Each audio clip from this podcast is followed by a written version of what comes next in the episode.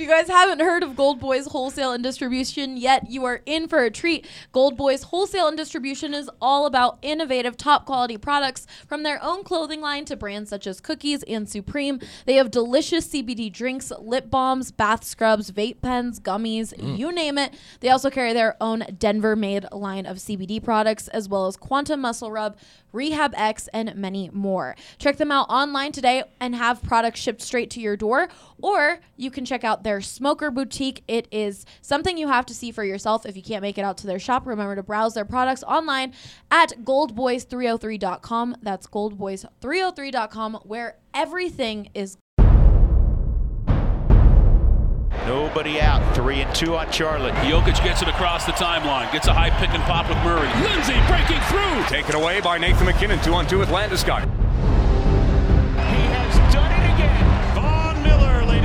Gentlemen. Dom, two hands, Nikola Jokic. Save me by Grubauer with the left pad. Oh, goodness gracious me.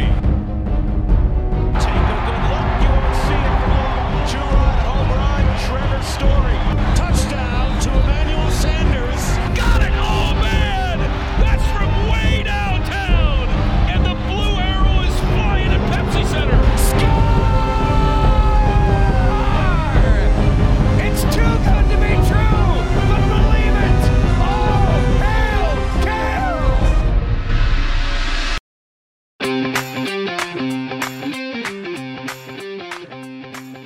know what's the opposite of a gold boy? Oh my god. A horse girl. Oh no! Okay, that's we pretty tame lost for where that could've 25 gone. viewers. Thanks, Ryan. Just kidding.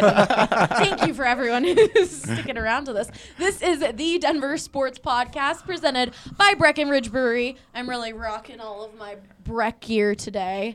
Um, there's the best beer. I And still did not get a, a a swag bag, so Sorry, No. that's a Lindsay Brutal. shoe. I'll yell at her. Um, happy birthday, Rudo. personal Happy stuff on the birthday. Rudo. Thank you. It is Rudo's birthday, so that is why live viewers can see that Ryan is wearing a Rudo shirt. We stand a king. Not that you need a reason to wear a Rudo I- shirt. yeah, it doesn't true. require a special. Uh. Rudo is uncomfortable by the Rudo shirts that we have. Yeah. Understandably. yeah, as he If should y'all want to wear them, I'm not going to stop you. But it's, it's weird. Why I- is it weird? I don't know. I just I walk into a room and see people with my name on their shirt, and it's like, That means you're wait. working for a company that really loves you. well, thank you. I appreciate It it. was Little weird for did me you know. when I uh, fell asleep in your shirt and woke Yeah. up in it the next morning. See, the weird. First thing I saw just Nice. Rudo. It At was least it's not strange. your face. That'd be much weirder. That like the would be name. I mean, we can arrange that. Uh, I Those mean, are the next shirts. some people really like horses. I really like Rudo. I, are you gonna go with this bit the we're entire going. We're time? coming back all this is day. the theme No. of the episode now. I will kick you out. okay. All right. Well, speaking of Rudo and your birthday, we do have to start off with the Avs who played last night. They fell to the St. Louis Blues 5 2. And Season's over. yeah, according to a lot of Twitter fans, the season's done. Rudo, Ryan wrote in our group chat this morning, why why was this such a big deal for so many Avs fans? I'm going to say this once. Oh, It wasn't a big deal. they lost a single game in the middle of December, and they're still 21 9 and 3. So they're doing just fine. But the reason everyone was so hyped on this game is because the St. Louis Blues are the defending Stanley Cup champions. They're at the top of the Western Conference. And as a team, this has been their first real test of can they contend for a Stanley Cup? Can they compete with some of these top teams in the league? And the answer this time around was unfortunately no. But it's one game, and on the whole, they've beaten teams like Boston already this year. So there's plenty of opportunity for them to continue having a successful season and contend when ti the time comes. They also had two of their four best defensemen out. EJ and Cale Makar are not playing right now. That has an effect. They, it has a, a serious effect in two ways. One of the biggest problems they had was moving the puck out of the defensive zone, which is kind of Cale Makar's thing. Kind of. And the second thing here is this game was a very playoff atmosphere as far as the way the refs called it. People were getting away with a lot of things. Erik Johnson is the most experienced defenseman on the team. He's the player that understands all right, maybe I can get away with a grab here, a hold there. And he was not there in that game to be doing that, to be limiting the St. Louis offense a little bit more. So St. Louis wasn't healthy either. They were missing one of their top goal scorers, but the Avs, I think, definitely were on the wrong side of that trade. You know what's cool about playoff hockey? Uh, one penalty in the end of the second period can't make you lose a whole series. It That's can't make you lose a whole game in the middle of December. Uh, but last night was uh, it felt kind of fluky to me. Like yes, they got outplayed in the first and outplayed in the third, but they were outplaying them by a lot. Yeah, they were for dominant. 18 minutes of the second period. They take a dumb penalty. They or what, what 16 minutes? They take a dumb penalty. They give up two goals, and the game's just flipped on its head and whatever. Like if that happens in a playoff series, you're upset. But there's another game the next two nights later that you, you know you come back and, and regroup.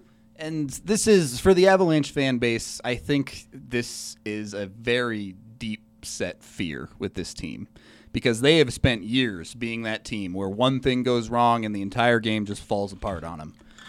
And that's kind of what happened. They came out in the third period after giving up those goals and they just didn't have it. It, it was just not there. But you got to focus on the positive sometimes. And they were leading the St. Louis Blues two to one for a good chunk of that game. They did not play a great first period, but they hung with the Blues. They only fell down by one, and they capitalized op- on their opportunities in the second period. Yeah, bad penalty, bad PK, inexcusable, but not the end of the world because they're going to go out tomorrow night. They get to play another game. They get to respond to this. Last time they played the Blues, which was earlier in the season, about a month earlier, they lost to the Blues. They went on to lose five of their next six.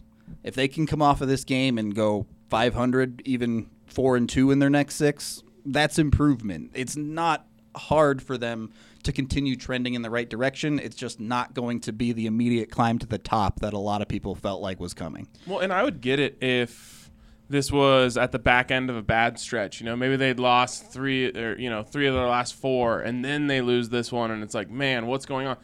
They were eight zero and one, right, in their last nine games going into this. Like, they can't they can't have one little letdown without everyone freaking out. it's it, it's an unfortunate circumstance of the game itself as well because everyone was getting hyped around it. Ryan O'Reilly, an ex-Av, has played for mm-hmm. this team, won the cup. There are a lot of fans that weren't exactly happy with how O'Reilly left the team, so there's a lot of factors that go into wanting to beat this team, and the Avs have struggled against the Blues and their play style of very slow paced, very grind out the game. It's just not something the Avs match up well with. So a lot of people wanted to see them take that next step and say, "Hey, we don't care how you play. We're going to play our game and and get the job done." And I go back and forth because in the second period, that's exactly what they did. They said, We're going to play fast. We're going to beat you with our skill. They did that, and then they stopped doing it in the third. And that's unfortunate, but it's still a learning process for this team. And one game does not shake my faith in the fact that I still think they're contending. Uh, Philipp Grubauer made his first start in net after a few games out with a lower body injury. Uh, someone in our Periscope comments said, "Need to stay with Frankie in goal right now." How do you feel about the goaltending situation? Um, I, I knew this was going to come after a couple of great games from Francouz. There is no goaltending controversy yet in my mind. It's great that Francouz has played very well. He's getting games like the New Jersey Devils. That's not a particularly challenging game. He's What are you getting, trying to say? no, they're bad. They're bad. Um, he's getting games like Tampa Bay, good team. The Avs dropped seven goals on him. So it's like a pitcher in baseball getting quality run support. You know, his numbers are going to look real good when the game is over by the third inning. It's just the way it goes sometimes. Grubauer didn't play great against uh, the Blues. I don't think he played terribly, though. His defense hung him out to dry on most of those goals, and he is still the starter. He was brought in to be the starter you can't just waver on that at the first sign of any issue at all. If he starts to fall off, if he has a four or five game stretch where he's really struggling, great. You have a Francouz you can go to to be confident in, and then you can start to have that conversation if he keeps it up. And we've seen that happen last year with Semyon Varlamov and Philipp Grubauer. There were those stretches where they had to put in Grub because Semyon wasn't doing Yeah, well. I mean, there was a two month stretch last year where neither of them could save anything, but It's The Hamburglar. and and that's what this Avs team is I know, late- is trying later, to but- avoid Earl- for the no, most earlier. part. Earlier? That was the year before. Yeah. Hamburglar was already two years ago? Yeah. Yeah. That was Oh my 17, God. 18. Wow, time flies.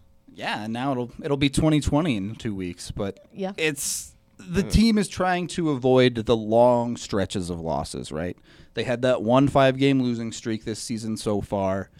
You only have one of those, guess what? You're in the playoffs and you probably have home ice advantage going into the playoffs. So win a couple games to follow up on this Blues and it's situation normal. You're all set. I was So- surprised by the reaction because my understanding was this team definitely clears that threshold of good enough that you're kind of just waiting to see if they're healthy in the postseason, and then you figure it out from there. But there's no point almost like evaluating them on a game to game basis. Like, are they good enough? I was a little surprised. honestly, yeah, I I agree with you for the most part, but everyone wanted to see a big game, right? They wanted to see St. Louis is in the same division. This is the team that if they're competing for the top of the division, they need to find a way to beat. And if they're a better team than they were last year, then maybe the that's the exact game where they come out and kick. Right. and- But The, the- one of the main reasons they're a better team than they were last year is because they have a superstar rookie.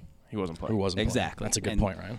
I they play the Blues again January 2nd. Hopefully Cale Makar and Erik Johnson are healthy for that game and Is that at home?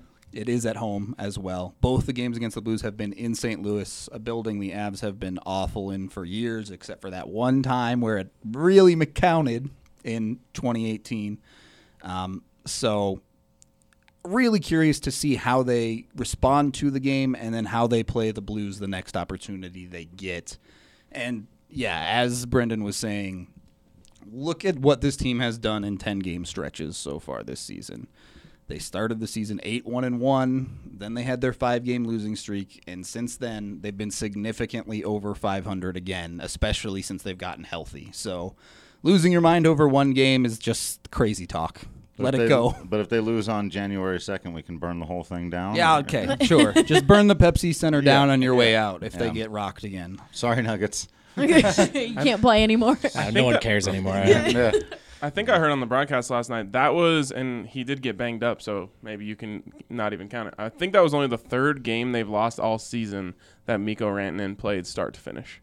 They're like 14 and two. Yeah, that sounds that. that. sounds right because yeah, they were eight one and one, and then they played the Blues, and he got hurt in that game, which they lost, and then he was gone for sixteen games, and then he came back and they won a bunch of games. Yep. So and he had a beautiful goal in last night's game. Might have been two overtime losses with him, not even.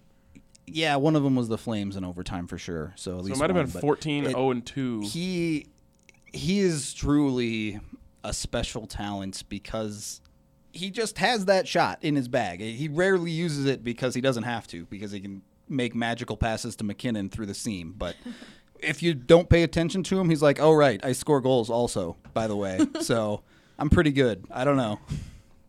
All right, so the Avs take on the Blackhawks tomorrow. Like you said, a game where they can bounce back. Then they take party. on the oh, that's right. We have a watch party at Sports Column. We'll be celebrating Rudo's birthday and watching the Avs. It's going to be a fun time. So be sure to stop by. First Christmas ale is on us. If you. RSVP, you got Oh, RSVP. go RSVP. We have Eventbrite on Facebook, on Twitter, on our website. All go look for it and you'll find it. Uh, then they play the uh, Hurricanes and then the Blackhawks again. How are you expecting them to do in this three game stretch? You got to take two out of the three. Um, the way they played the Blackhawks so far this season, that team just has no defense, and the Avs are fully capable of dropping seven on them whenever they feel like it. So go out, make it easy on your defense for a game, and just win a game with your goal scoring ability. The Canes game, I think, will be interesting. Obviously, the second half of a back to back. They get it at home, but they're a decent team you want a game to look at, you're upset about the Blues game, look at that game. You win those games if you're a great team in the NHL. You find a way to just pull out the W, even if it is a back to back against a good team. Drew, you're kind of obligated to go to uh, the game on Saturday against the Blackhawks since last time you were at the Pepsi Center, you went to the game, Avs Blackhawks, and they scored Yeah, I seven guess so. goals. Yeah, So yeah. we should get I- some I- tickets for you. Yeah, I guess so. I was gonna say if anyone out there has got, got a Christmas present they want to send my way. Wait, is that is that also Star Wars night? Mm, Star Wars night is Thursday. Um, brutal. Yeah, See if they could have lined those up for me. That eh, maybe would have made that happen. maybe maybe would have made that happen. I don't want to run the Magic out though. If I go again, and So you're they- nervous. Yeah, I'm I'm worried about it. Or, or do I save it for the playoffs? Like You're not going to go to a game until the playoffs? I'm probably gonna go to a game before. that. Okay. I, don't- I don't. Yeah. I just gotta. I gotta pick them strategically. I need help with this. Hurricanes do spin, and you're still waiting to see a spinny go live. I think oh. so. Oh, okay. Okay. I like the logic there. Hurricanes do spin. it's the title of this. week's Dropping episode. facts on today's podcast. You cannot disprove Is that. that even theory. true? Do hurricanes literally spin? If anyone's a science nerd and you're watching this on, Actually. well, I understand that that's what we think, We're but from the East Coast. it- You should know that. I just, I'm just wondering if, if it's literally spinning. I'm if not you're a scientist weatherman, I and you're in the yeah. periscope. Let us know. I don't think there's You any don't need to be a scientists in the, in the periscope. Just need to have seen like a GIF of a bird's eye view of a Yeah, a have you hurricane. not? Do you no, want I me to pull understand up that for it that it looks like it's spinning. no, All right, you guys. can move On past this it episode like of Sports Science, we fire a hockey puck into a hurricane. I'm gonna use the transition of your Star Wars night into the Nuggets because the Nuggets uh, played the Knicks on Sunday. They beat them 111 to 105, and I believe that was the fourth game the Knicks the Knicks have played on the road during someone else's Star Wars night. Yeah, it was their fourth consecutive Star Wars night. That's so, No way. that's Yeah. so weird. I gotta, that I gotta get that gig. Which I point out, like Star Wars night, isn't that like May fourth? Isn't that usually May the fourth be with you? But there's a new movie to cut. So every team's got a Star Wars night every Yeah. other night. It's kind of like scheduling homecoming against your easiest opponent. Star Wars you know, night, yeah. bring the Knicks in town. Yeah, why not? Easy. So uh, the Nuggets have been on an upward trend this or That's this right. homestand. They've won their three games, and they're the season's not over for them yet. People before after that East Coast trip believed it was. How, what are a few things you've seen from their performance recently that you've really enjoyed? Yeah, well, I would even go back all the way to the loss in Boston. I know they lost two more games from there, but Jokic dropped 30 and 10 in that game, and you saw him get really aggressive on Daniel Theis. And um, I was worried because sometimes those games are maybe ammunition for Jokic's argument against him shooting more. He's like, look, I went out and I dominated one on one, and we got rocked, right? Because he doesn't see a correlation between his aggressiveness and, the, and them winning, but there is one, and so he's he's clearly hearing his coach, his teammates, the media. He's meeting them in the middle, and he's not allergic to the post anymore. He's looking at the rim, he's scoring at will down there, and that's just opening things up for the rest of the offense. So, if you're looking for reasons why the Nuggets are trending up, why you should be hopeful, Jokic looks like himself again, and that's obviously the most important thing. I think he shot what 21 times the other night, something Yeah. upwards of that. Like, it's so great to see him in that phase because, like, the truth is, as hopeful and as optimistic as you know we've been, there was always something in the back of my mind that was just like, what if Jokic just never comes out of Right. this? And to now see him being aggressive, like he has to realize that even a bad shot in the post for him is a high percentage shot. Like his touch is so good, even when he gets pushed out and he's kind of like flopping away. Right. He still just tosses it in. So uh, it's it's been a really really welcome sight to see him just say like, okay, okay, all right, the fun and games is over. I'll play now. And it is harder to, to just play through him, regardless of where he is on the floor, if he's not looking to the rim. I mean, teams just understand how to defend that. They're kind of just waiting for, for Jamal or Gary to run a DHO. They know exactly what's coming. But now that when the ball is in Jokic's hands, you have to account for him maybe scoring, trying to score. It's obviously had a, a, a waterfall effect on this offense in a positive way. Like the other night, he's ten for twenty two. Yep. and that on paper looks like a bad thing. You know, he's shot under 50% from the field, but it was so great to see him miss two shots in a row and just go right back to hundred it. percent. It's important for them, and it is. I do think Jokic is largely right in in terms of his philosophy that look, it's not about me scoring a lot of points. It's about us playing the right way. But I think sometimes he takes that too far, and he he fails to understand the way it affects the rest of the offense if he's not being himself. And so that's that's why the Nuggets are trending up right now. That Knicks game didn't look so pretty down the stretch, but I think this offense is getting closer and closer to where they need to be. Um, and obviously, it all starts with him. Um, I want it to be known that the reason we were talking about horses at the beginning of this podcast was because of Nikola Jokic and the fact that what was it? He plays a horse game where he can buy horses on his phone. Yeah, I've I've seen on his yeah. I think I've seen That him is why purchasing this became a a horse with virtual currency.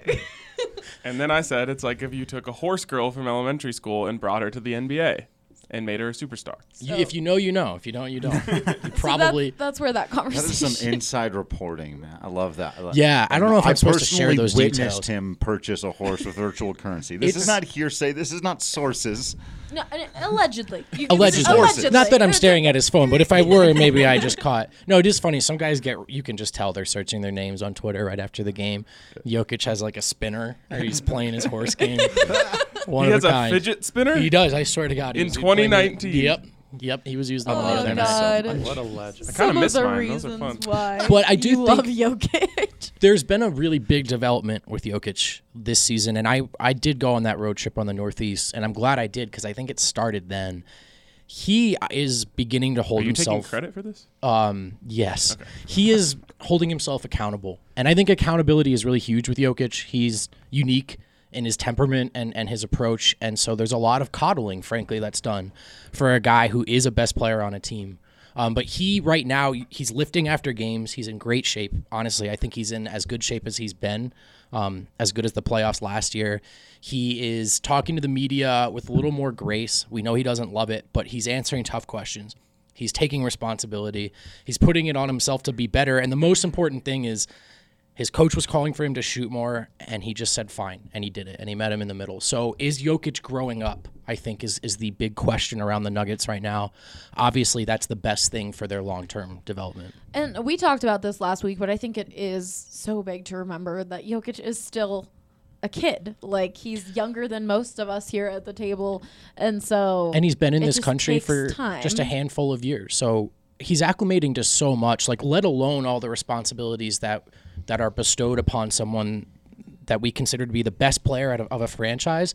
I mean, he's was still learning the language not that long ago. I mean, learning this culture. So to have all of this just kind of thrust upon him, I do think maybe he needs a longer leash than he's been given, mm-hmm. and and I I don't think that we can just write off the possibility that that he grows up into a much more mature player. I think maybe we're seeing that now. And I also think it makes sense for fans to have uh, wanted that because they do see other players throughout the league who are younger, who can step up in that leadership role. But some everyone's different; it just takes time. I I think it's become pretty clear that Denver's offense running through Jokic is how they're going to be the most successful. But can we give some credit to Will Barton, man? Oh, Yeah. please! I'm so The- glad that we- ranked fifth by in the entire league, ranked fifth by ESPN's analytical stats. Yeah. that's. I mean, the guy has just been money night in and night out for them. He's He- at double figures um, the last during this homestand. He's Very this nice. third leading scorer, second leading rebounder for a guy who's you know theoretically undersized on the wing. The most pleasant surprise has been his defense. He's been a positive, a, a plus plus defender. That was an area in which he's been much maligned in the past, and they were worried about starting. Some people were worried about them starting an undersized wing for 82 games. It hasn't been a problem. What I like the most from him offensively is his understanding of, of when he should have his foot on the gas pedal and when he should let up. Like he can score in, in bursts and in bunches, but he gets accused sometimes of being a ball hog, and he isn't. He's a good passer. He's a playmaker. He understands when it's time to get other people going. So you'll see him of late. He's hot to start a game. He's hot to start a third quarter, and then he kind of backs off and slides into that rebounding defensive mentality. He has been their most consistent player, their second best player.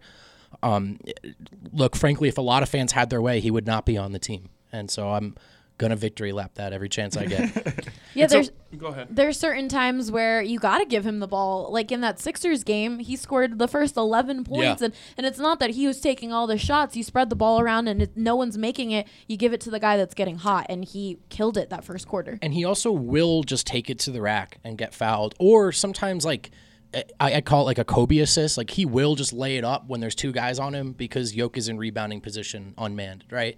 And that's not necessarily a bad result. So a, a word I use for Barton is willing. When I think sometimes this offense stalls out and everyone's waiting for someone else to make a play.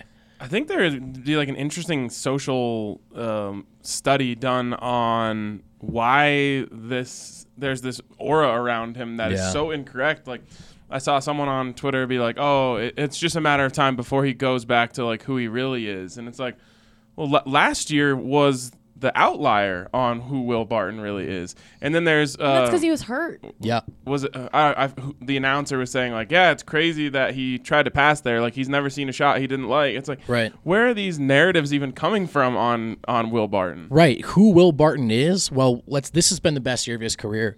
Two years ago was prior to this. This is who he was. He was a guy who was willing to play make, a guy who was willing to rebound, a guy who will pass out of a shot, a guy who I think gets the ball to to Jokic um, better than than Jamal or Gary, and that's obviously the most important thing when he's your best player. So.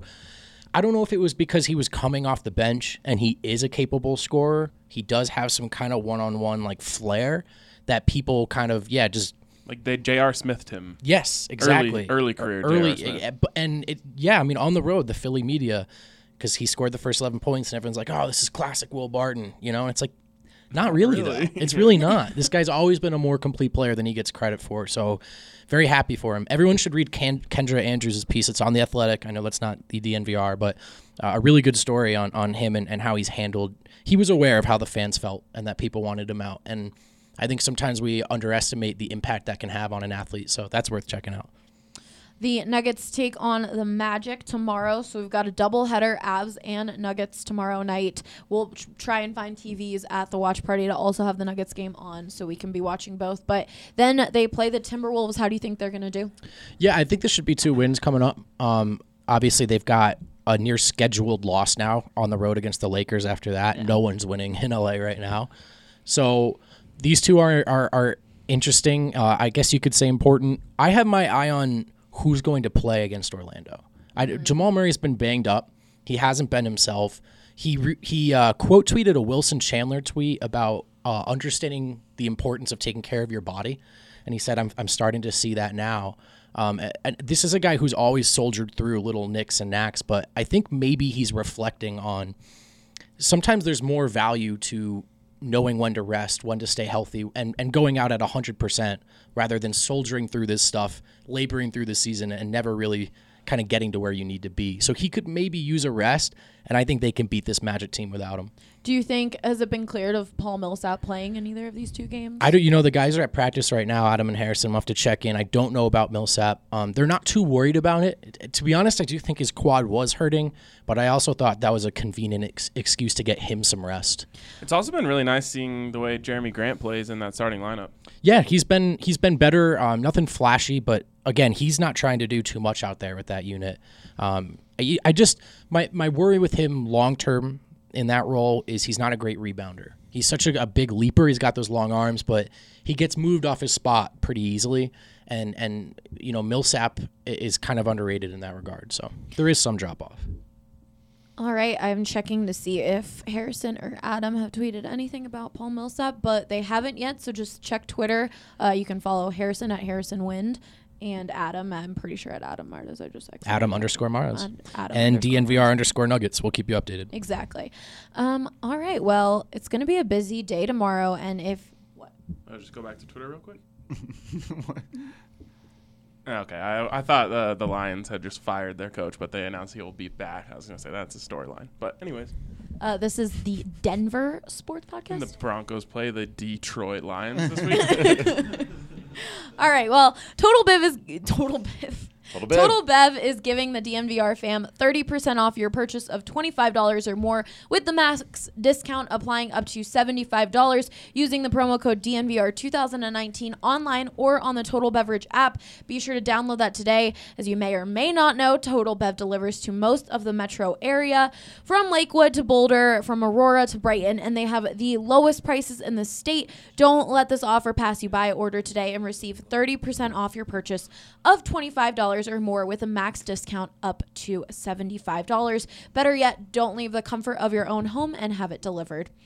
So, Twitter, I feel like, has been just it's Twitter, I guess, just freaking out like they always do. Um, Avs Twitter was in a frenzy last night, and I feel like Broncos Twitter was also on a frenzy Sunday night after that loss to the Kansas City Chiefs 23 3 on Drew Lock and him being the future after he played. He didn't have the best performance, but it was a snow game. The conditions, it's Arrowhead, the snow, all of it plays to it. And you were telling people, you wrote a column about it, throw the tape out. Yeah, uh, well, and to go back to the, you know the Twitter reaction and whatnot, it's, I think it's actually similar to what Avs fans are Yeah. feeling about the Blues. It's like we can't beat this team, and this is a measuring stick game. Now the difference there is that the Avs, if the measuring stick is here, the Avs are right here, whereas the Broncos are way down here right now. Um, I just, I think Von Miller is like a perfect microcosm of the way the fans felt. Um, w- when that game ended, I didn't have like any emotions about it. It's like, ah, yeah, that's probably what was most likely to happen. Unsurprising. Right, but I think um, the fans really got their hopes up. Um, and the truth is, is that there w- it would have been an incredible storyline, you know. So I think everyone wanted to will that story into happening. Oh, Drew Lock goes into Arrowhead, shows that you know the you know the changing of the guard. It's it's about to you know flip around. The Broncos are going to get their rightful place atop the AFC West starting today, you know, and, and moving on into next year. And so I think when the Broncos went out there and laid an egg, uh, it was just really tough for the fans. They've now lost nine consecutive games to the Chiefs. There was a time, literally before those nine games, that the Broncos were beating the Chiefs that many times in a row. So um, I just think that was tough. As for Drew Lock, it was the worst scenario that can possibly happen to a rookie quarterback. Rookie quarterbacks are one and nine all time in December in Arrowhead Stadium.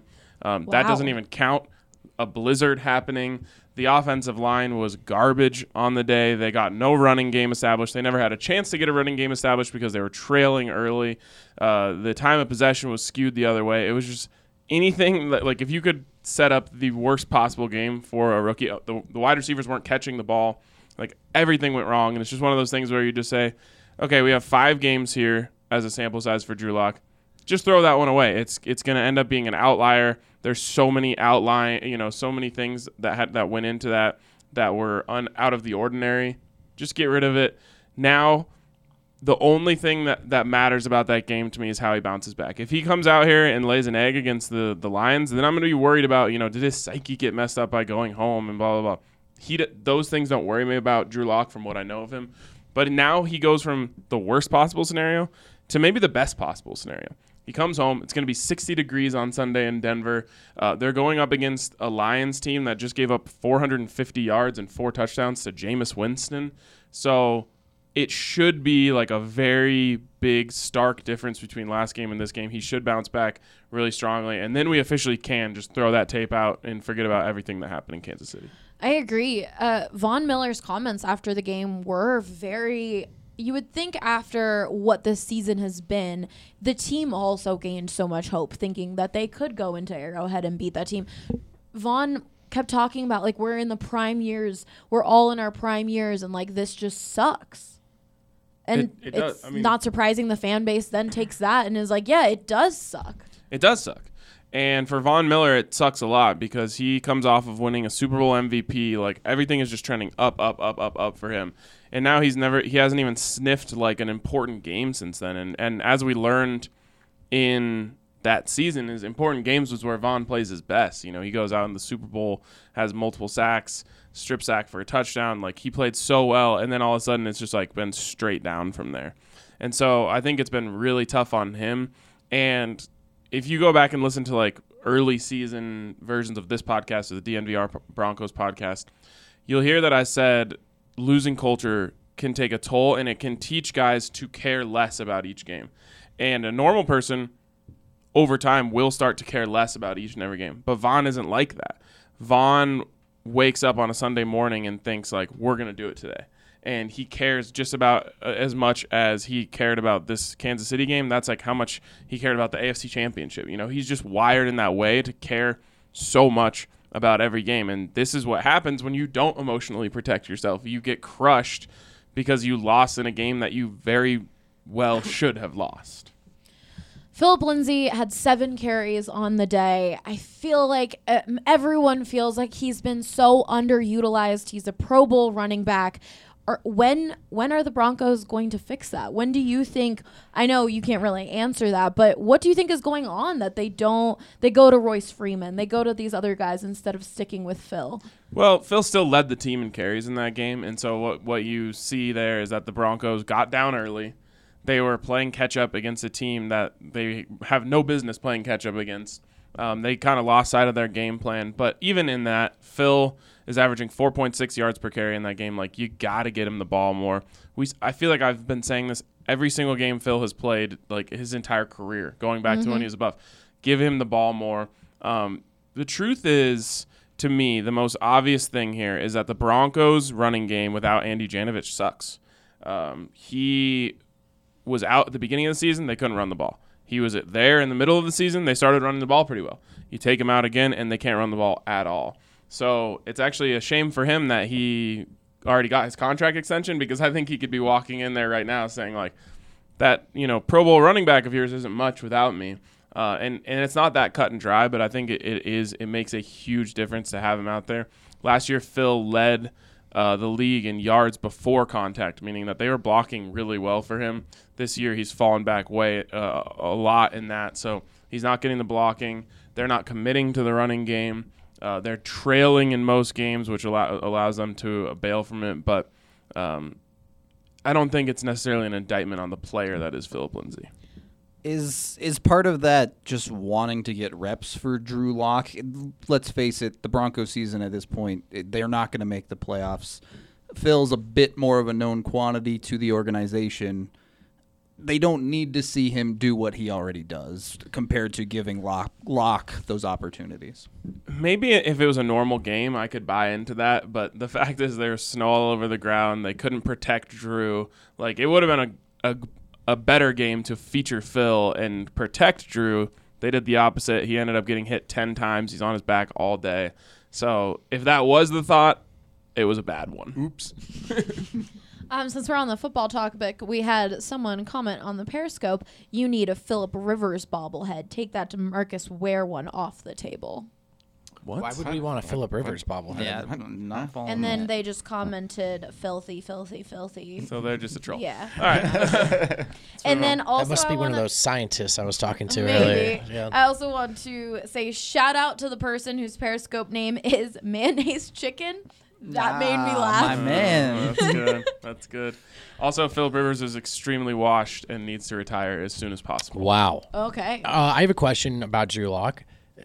How much of this, uh, obviously, it was such an outlier game, but also isn't there just, it's not uncommon for a, a quarterback to come in, play well a couple of games, and then defenses have a better understanding of who this guy is. You know what I mean? Is this sort of like a natural part of the, the path here? I think he. wa- I mean, he. We said it after the game the other day. Like he had a 98.7 QBR. He might never touch that again in his career. Like right. that was crazy. But I think you. This was a mix of those things. Like he was going to come back down to earth a little bit. People don't realize how good the Chiefs' defense is playing. They had just made life miserable for Tom Brady. They made life miserable for Derek Carr the week before that, and your boy Philip Rivers threw four interceptions to them the week before that. So Your boy. so I think it was a mix of all that. He was going to come back to earth a little bit. Um, the conditions were awful. He had never played in a snow game like that in his life. It's just like all those things added together. It's actually, I think, kind of nice that it happened because it's like now you have two games to bounce back. Sure. You're going in, you're going to play the Lions and the Raiders both at home. So you got your bad game out of the way. Now go put, leave a good taste in everyone's mouth with these last two. So your whole point is like it's not that this doesn't count, but until we see this be a part of a trend as opposed to something that just happened in a very understandable context, right? Exactly. It's not worth. Yeah, exactly. Like, and, and it just it was so much. There was just so many negative factors going uh, Sure. uh, against him in that game. Sure. Well, Football I mean, it comes it comes down to. I thought he But carried the also offense. could be the coolest pictures. Like they're the coolest pictures come from snow games. Just because. Andre's not on camera doesn't It mean you guys feels are cool, and then the I think score it is does. three to nothing. Oh. In my mind, that's Um, exactly how the hierarchy works. the uh, I can shut all your mics, up. so I, I could pull the hierarchy card real quick, Brendan. Brendan. I'll, I'll put you in line in a quick second. Don't enough. you worry. I take my own. Um, no, I thought he really carried that offense, though. They wouldn't have converted a single third down. Again, he was very efficient on third and short, third and medium. they had no chance on third and long because the the Chiefs defense was just smothering them at the line, and they couldn't create any separation at the line of scrimmage. So really, offensive line played terrible, running game played terrible, wide receivers couldn't get open, and we're dropping balls. To me, everyone's looking at this the wrong way. Really, Drew Lock carried this offense, and this could have been a much greater disaster than it was. So you know, that's uh, there's your optimist for you. That's wide, good. Wide receivers dropping balls. I know how Andre is so Italian. He was that was Yeah. such the was hands. I wish he was on camera. Bring him over. Non-surprising, but John Elway told KOA that they're thrilled Justin Simmons is a Bronco and they plan on keeping him as a Denver Bronco. How big is that for this defense? Oh, it's huge. I mean, we said it before the season. Like, Vic Fangio's defense is so set up to highlight what Justin Simmons does well. It's a match made in heaven. Came in, it happened. We're just going to pretend like last week didn't happen for Justin Simmons because he played really bad.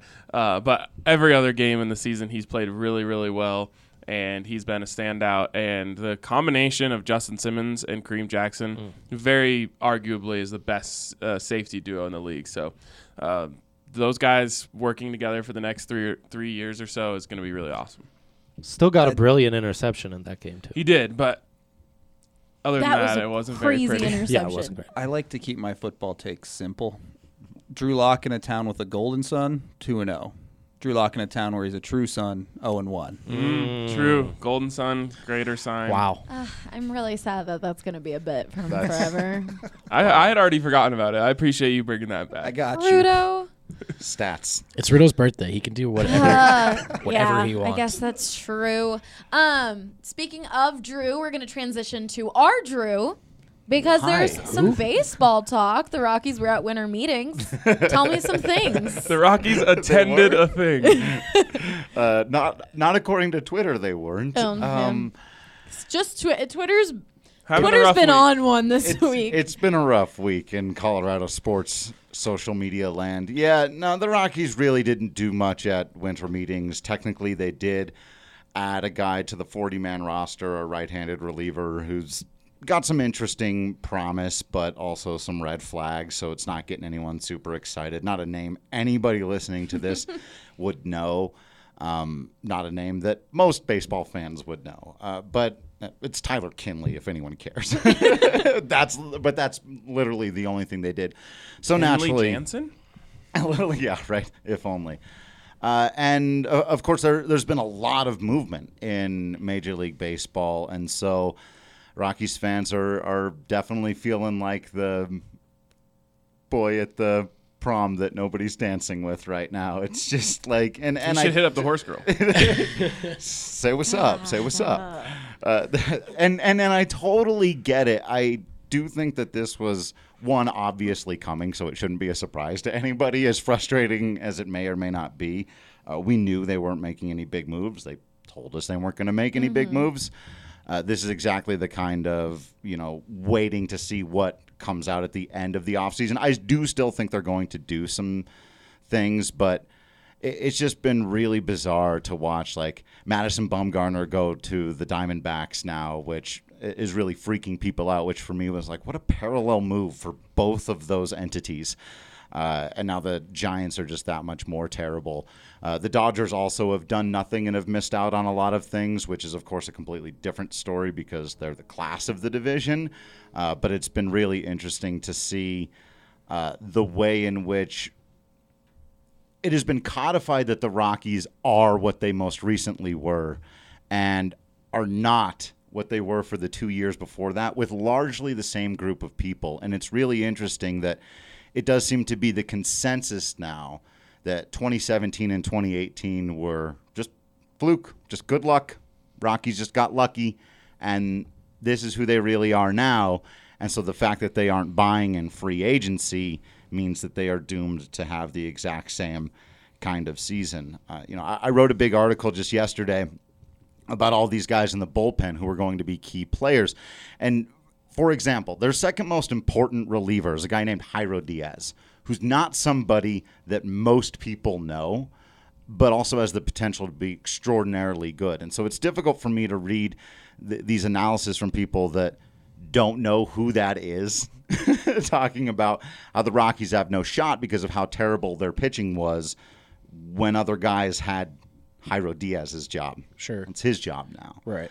And so there's a lot of weird, and Brendan and I were talking about this with regards to the Nuggets before we come on here, where you, you feel like your team has to get better. So the only way to do that is to go get something that's not on your team right now and make it better. And when I write about 25 year olds coming into their prime and figuring it out and having grown at altitude, uh, the main response I get is you can't just hope for things to get better Right. and it's this really weird place that the Rockies are stuck in where I get why there's so much anger at their main mission statement right now, which is we have a lot of players who played poorly in 2019 who have to play well in 2020. I get why, generally speaking, that makes it you feel like GM is blaming the players, but go down the list of players. I mean, we don't have time to do that on this podcast. That's what I do on DNVR Rockies. But you can just, I mean, you can go down the list of players. They're not making it up. Kyle Freeland has to pitch better. Right. Mm-hmm. Wade Davis has to pitch better. And he's not the closer anymore, but those guys have to perform better. It's not unreasonable to think that a slew of 25 year olds named Raimel Tapia, Garrett Hampson, David Dahl, Ryan McMahon, again, players who aren't mentioned in any national writing about this team, they don't know who Ryan McMahon is. They maybe know his name. It's a major factor on this team. You can't just ignore it. So they're obviously not buying. Are they selling? No.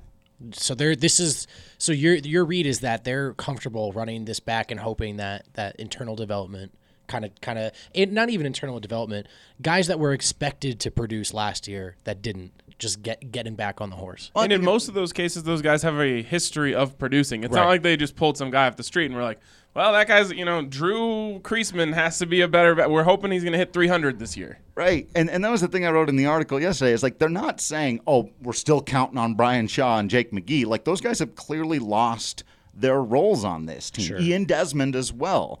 And counting on Kyle Freeland is not insane. Counting on Wade Davis You got to do it, honestly. You have no choice but to count on Kyle Freeland. Exactly. That's that just comes with the territory. And so yeah, I, I think Brendan is a combination of the two things that you said. They think that the, both of those things are going to happen, and that they get they've got a minute here to run it back, to play some baseball, to see who these guys really are. You don't have to give up on Kyle Freeland right now. You don't have to give up on Wade Davis right now. Again, talk about a guy. This is a guy with a career 360 ERA or something like that. He's pitched almost a thousand innings in Major League Baseball. He's been one of the best relievers in the game for almost a decade. And last year, he has by far the worst season of his career. And everyone's given up on him apparently. And it's just really, really interesting to me that people don't see how many potential players on the 25 man roster should all be they're all in the upswings of their career. Charlie Blackmon is literally the only key player on this team who's past his prime. So you you've outlined the rationale, and and I'm I'm hearing it, I'm seeing it. How realistic is it though? I mean, they were so far off last year. I honestly don't think it's that because I do think that there were two key players that torpedoed their season, and I keep mentioning both of their names for a reason. It's Kyle Freeland and Wade Davis. Wade Davis single handedly cost this team 12 games. And I mean, took them from the win column and put them into the loss column by That's that direct. himself. Right. Uh, and and Kyle Freeland was their opening day starter, the guy who they were going to be handing the ball to the most often, who they were counting to be the anchor of their starting rotation, the most important fundamental element of a baseball team. And he pitched to an 850 ERA. He got absolutely destroyed. I think those two guys, more than any other factor, is what torpedoed their season. So I do think that you can mitigate the Wade Davis thing. He doesn't have to be great. He just has to be okay because you've replaced him with Scott Oberg and Jairo Diaz and Carlos Estevez. So if he can be a sixth or seventh inning guy, you've fixed that problem. So that's where I think it's realistic. Where it becomes less so is even after Freeland, there are some real questions in that rotation. But I, I do think that you get Freeland back to being a guy, not the 280 ERA, fourth and Cy Young voting that he was in 2018. You get him back to being a 450 ERA, which is like his career numbers. The, then the Rockies are right back into being in that group of teams that are all kind of contending for the wild card. But yeah, they're a mid 80s win team looking for a couple of breaks to go their way so that they can win 90. I would say that that last year's outlier is so far like is as likely as happening again as the Rockies like winning the division. Like that was so far off of what is normal, and that's kind of a frustrating thing about baseball as a whole. It happens on an individual level, but it also can happen for a team. Like baseball, a guy like Chris Rusin can just come out of nowhere, have an Right. incredible season, then it's there for a year, and then it's gone. Right. And then the the opposite can happen. A guy like Wade Davis, who is very solid throughout his career, can just pop up and have a terrible season, then come back the next year and be great again. But Montevino did it. Right. The Rockies got caught in this weird cycle where like most of their guys were having that downswing and like you said two two massive pieces but like that was such an outlier that it's it's at it's, it was just as likely as all of those guys having the best seasons of their careers and the Rockies winning the division. Exactly right. Like, and the other thing that people I think really tend to forget is during this stretch when they were terrible. It's about a 68 game sample size. You got 400 games before that, where the Rockies were the fourth best team in the National League. That many games, but now you've got this 68 game sample size where you're going, well, they were one of the worst teams in the National League, but also Nolan Arenado was hurt and he was terrible. He played through it, kind of getting back to what Brendan was talking about, these guys, and that was one of the things he learned this year about taking care of his body. He probably should have sat out a week, which would have hurt him inside more than anything has ever pained him because at that time, but he played, and again, this is crazy to think about. He continued to play because they were in it. The Rockies, through the trade deadline, still thought they had a chance to compete this last year, and their best player played through multiple injuries to the tune of a, the worst numbers of his career by far. Back to your, how sustainable is that? Nolan's not going to have another month and a half stretch where he puts up a 75 WRC plus.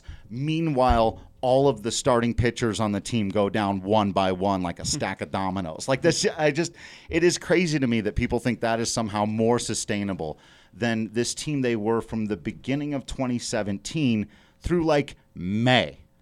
I have a, another question. Diamondbacks signed Mad Bum. What? How one to ten? How noteworthy is that in the division? Is is are we over the, the hill for him? Is he an impact free agent signing at this point? He's I mean they're definitely better with him than they would have been without him. He's a good pitcher. He's maybe even still a great pitcher. He's not Mad Bum anymore. Sure. He'd have to have a a hell of a rebound season to be back to the kind of guy he was before. But he's not better than Zack Greinke, the guy they just traded away. Now they do have Mad Bum and the prospects they got for him who aren't ready yet. But as far as insight, because he moved from one team in the division where Yeah. he beats you once every Sure. five days to another team in the division. The other thing is, if you're looking at it in a head-to-head matchup, it's not terrible news for the Rockies. They actually handle Madison Bumgarner quite well, especially at Coors Field. So this isn't moving Arizona's needle too much, you don't think, as far as their ability to compete for that wild card or division? Not for me. Uh, almost, I'm just not high on Arizona. Well, I- and they kind of had the opposite last year, right? Like they had a bunch of guys have career years to the point where they played way better than most people expected. pretty much their entire team had a career season last year, and they traded away Zack Greinke for prospects who aren't quite ready. Now, again, Mad Bum makes them better, but over the course of 162, I, I don't think he's going to solve it. And it'll be really interesting to see how he adapts from going to one of the most pitcher-friendly parks in baseball to one of the more hitter-friendly parks in baseball. Does does that kind of situation play into this? Fans see teams like the Dodgers. They see teams like the Red Sox that they always go chase the next big thing. They can afford to chase the next big thing, and if it doesn't work out, fine. They can pay it off, go get the next guy. For teams like the Rockies, for teams like the Diamondbacks, if Bumgarner doesn't work out, are they stuck with that? And Yep. then what do you do? So Exactly. it's a bit.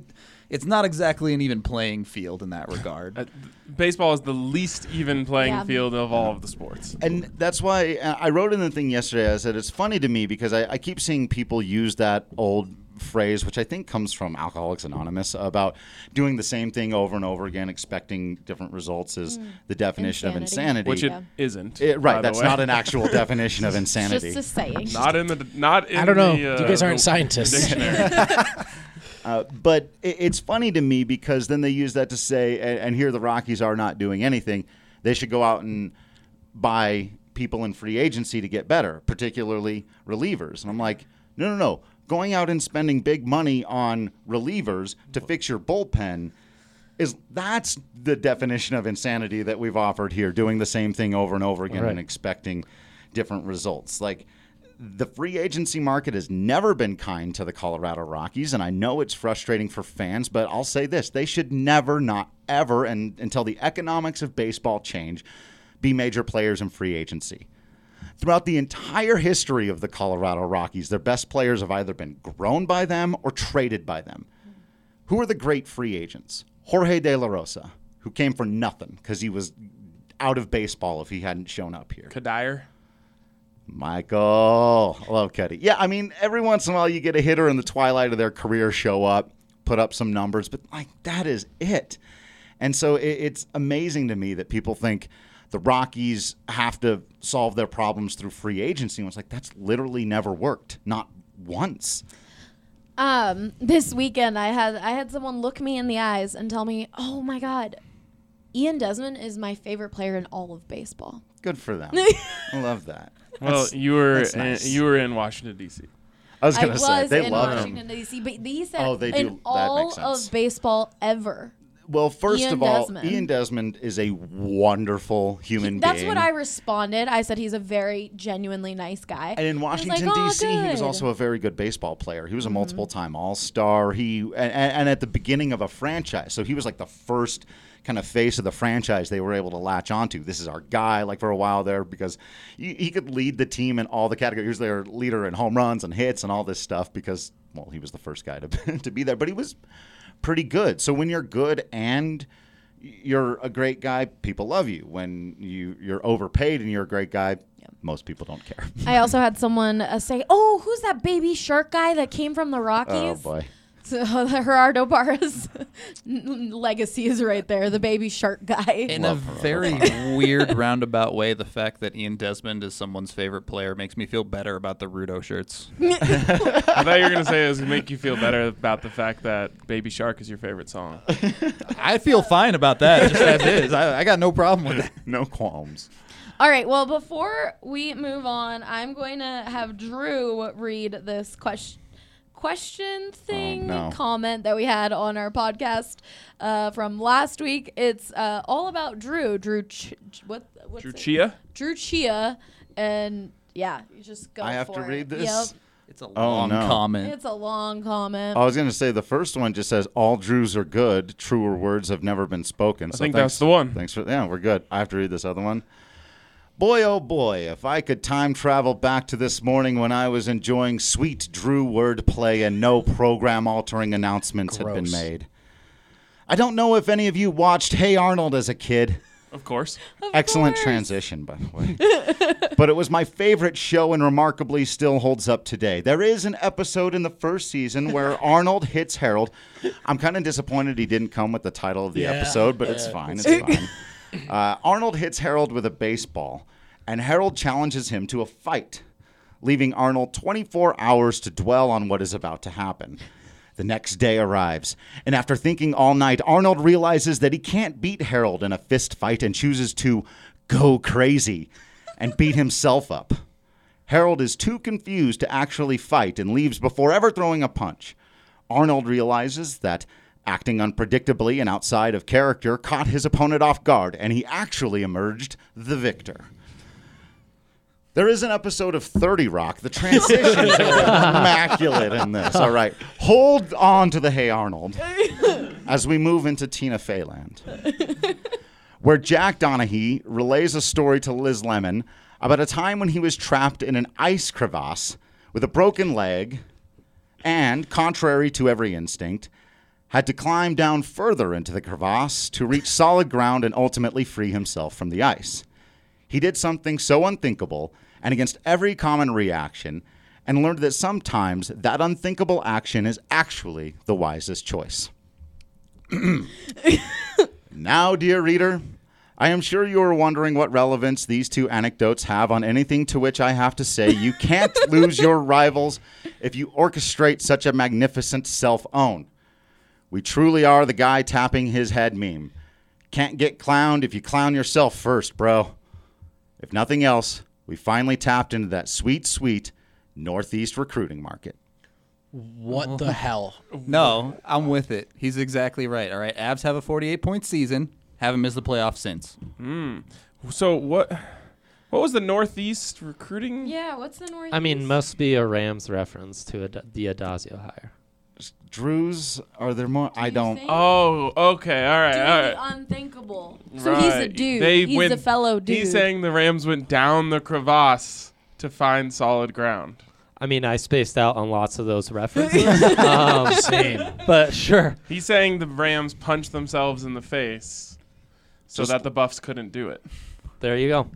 I got it. Okay. Also- I'm with it. I'm with it. No Hey Arnold stickers on Official Instagram. official announcement: Drew's world famous audio stories will now become video stories. yeah, because I, the After hand that read. movements and everything. That was uh, Drew Chia. Thanks for the very For whatever that was. Uh, comment. DNVR. And I'm glad that I made Drew read all of that because he, you did it better than any of us could have. If you'd like me to read your inane connections between random television shows, please send them in to DNVR underscore. No, what is it? You're just Help at dnvr.com. yeah, hemorrhaging viewers. Andre, yeah, send them all to Andre. kill Andre. I'd like to see Andre and Drew have a battle with those hand motions a little bit. Oh, Drew uh, should They call ha- that you shadow should be on boxing. Cameo, Rudo. And then What? people can send you things that they want you to say. Oh. Oh yeah, people would send you like five bucks to like. Yeah, go get on Fiverr and just Yeah. say whatever people want you to say. Really? I Yeah. can do this? Yeah, yeah. Wow. he Don't knows tell what Drew he's Chia, looking though. You'll into be busy. after this podcast. 2019 rules. Anyways, as you guys may or may not know, taking care of your teeth is pretty important. Our friends at Green Mountain Dental Group are giving away a free Sonicare toothbrush when you schedule a cleaning, x ray, and exam. That's right, all you got to do is take care of your teeth for Green Mountain Dental Group to hand over a free Sonicare toothbrush. Check them out today online or call them at 303 988 0711 to schedule your appointment today we got to talk about who won the week. More Drew talk because Drew Lock because dot dot dot well you know dot dot dot got 70% of the votes Damn. and won the week. One percent off of 69. Not nice. Anyways, moving on. Um Do I get? Uh, You're very close to big. It's actually kind of my goal. um, do I get a uh, a grandstand? no, later. Let me finish. Second place was Ryan Graves because he has solidified himself as a consistent NHL defender. That got 28% of the votes. And 2% of the votes was optimism, joy, and fun because Great Adam Adam. Couldn't think of anything to say for the Nuggets. I'm ready to go this week. Though. Yeah. I'm ready to roll. and then D was Drew Creasman also voting for Drew. Come on. what, what was It's I a smart play. do? Smart Yeah. play. If you, hey, I, I won you the punched week. yourself in the face, right. So right. there you go. so no one else could do it for Um, fell we got some into the comments crevasse. on there, and uh, we had someone say, "I wanted to vote for Graves so bad, but there is no denying Drew Lock this week." Someone said, "I voted Lock, but uh, Kareem Jackson should have been an option." I only get to choose one. Andrew Steven frickin' Lock. Uh, someone said I voted against joy and optimism and put a Grinch gif saying hate, hate, hate, hate, hate, double hate, loathe internally. Um, Entirely. Entirely. Can't read. Uh, someone said don't see an option for CSU hiring the best dude. Someone said, well, at least it's close. B all day, Ryan Graves. Thanks for leaving your comments and for voting on the polls. Let's go with this week. I voted for So I hope get and my grandstand optimism now? and joy. I was literally After one of the the two percent of people who voted for that. That is the For sad what? time. Hope and joy and Oh. optimism. Well, And with the way Twitter was this week, and no one wanted to vote No, for hope and joy. That was joy. a very unpopular week for those concepts. Colorado officially hates gravy.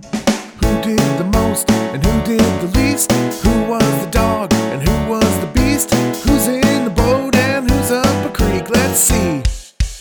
Who won the week? No, no, I said what I needed to say. it was there.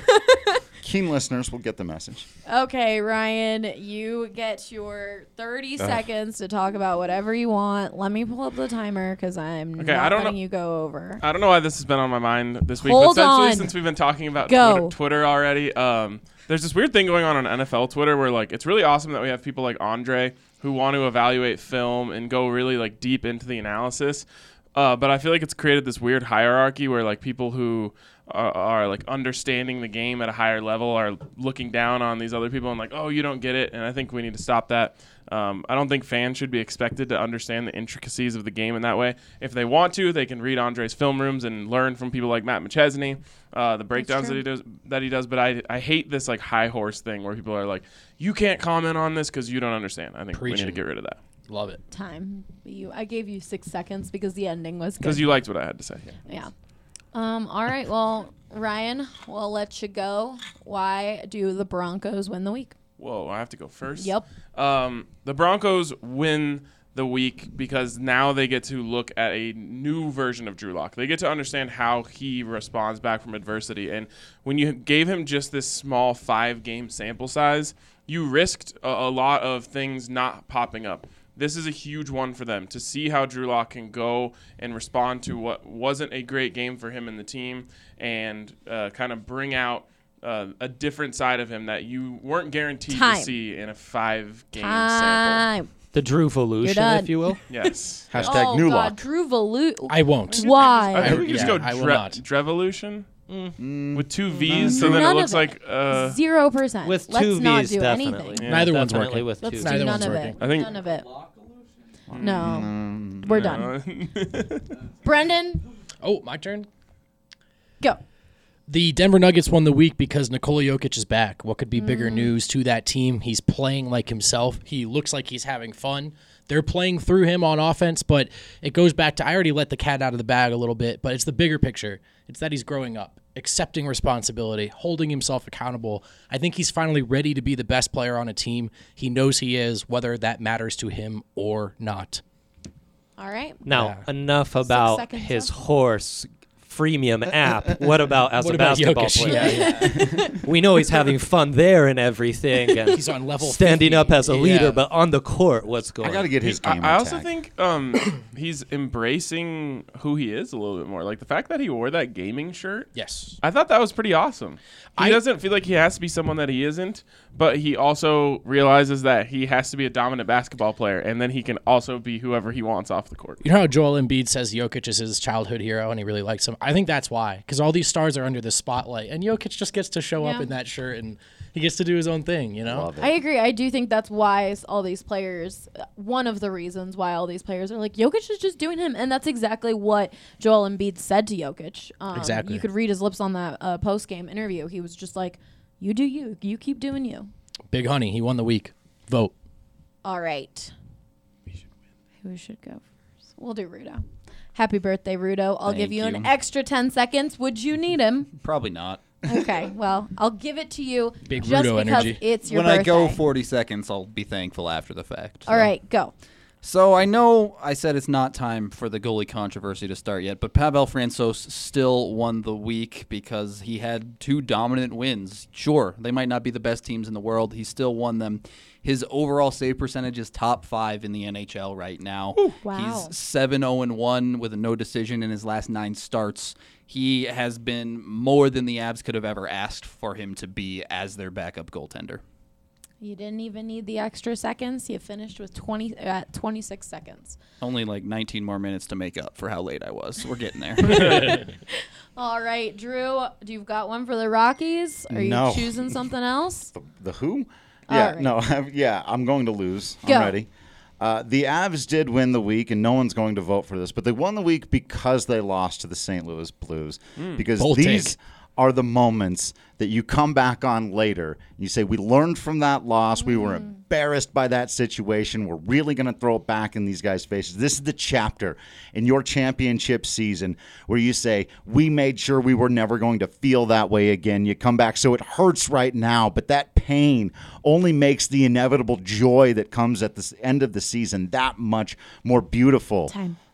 As we all learned watching Hey Arnold growing up. Punch yourself in the face just once or twice. Because Because later on, you'll not It's be worth getting it. punched in the face, and that'll feel really good. If they punch themselves in the face, maybe they'll stop taking pucks to the face. That'd Ew. be nice. Oh, but- yeah, it's- Yeah. I- The fact vote that for him. Forget Francouz. That's the better Avs answer. the fact that your head coach Jared Bednar is saying let's knock on wood that no one gets hurt. He said that last week. He was like, let's knock on wood that we don't lose another player. Like that's just how bad these injuries have been. All It doesn't help long. when Blues players are taking cheap shots. Just saying. yeah, that got a little dirty. It did. Uh, shout out Jared Bednar though. He was for one quick second he was 500 as an NHL coach again, and then the Blues beat them.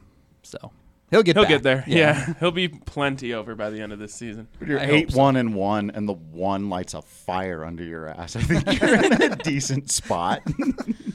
All right, well, that's all we've got for you guys this week. Be sure to go leave your comments on the or, or questions on the thednvr.com under the the Denver Sports Podcast post and go vote on the poll and you can leave questions on there too and subscribe to this feed that you are listening to which you actually may be listening to on the other sports teams. Go subscribe to the Denver Sports Podcast feed and I think that's it.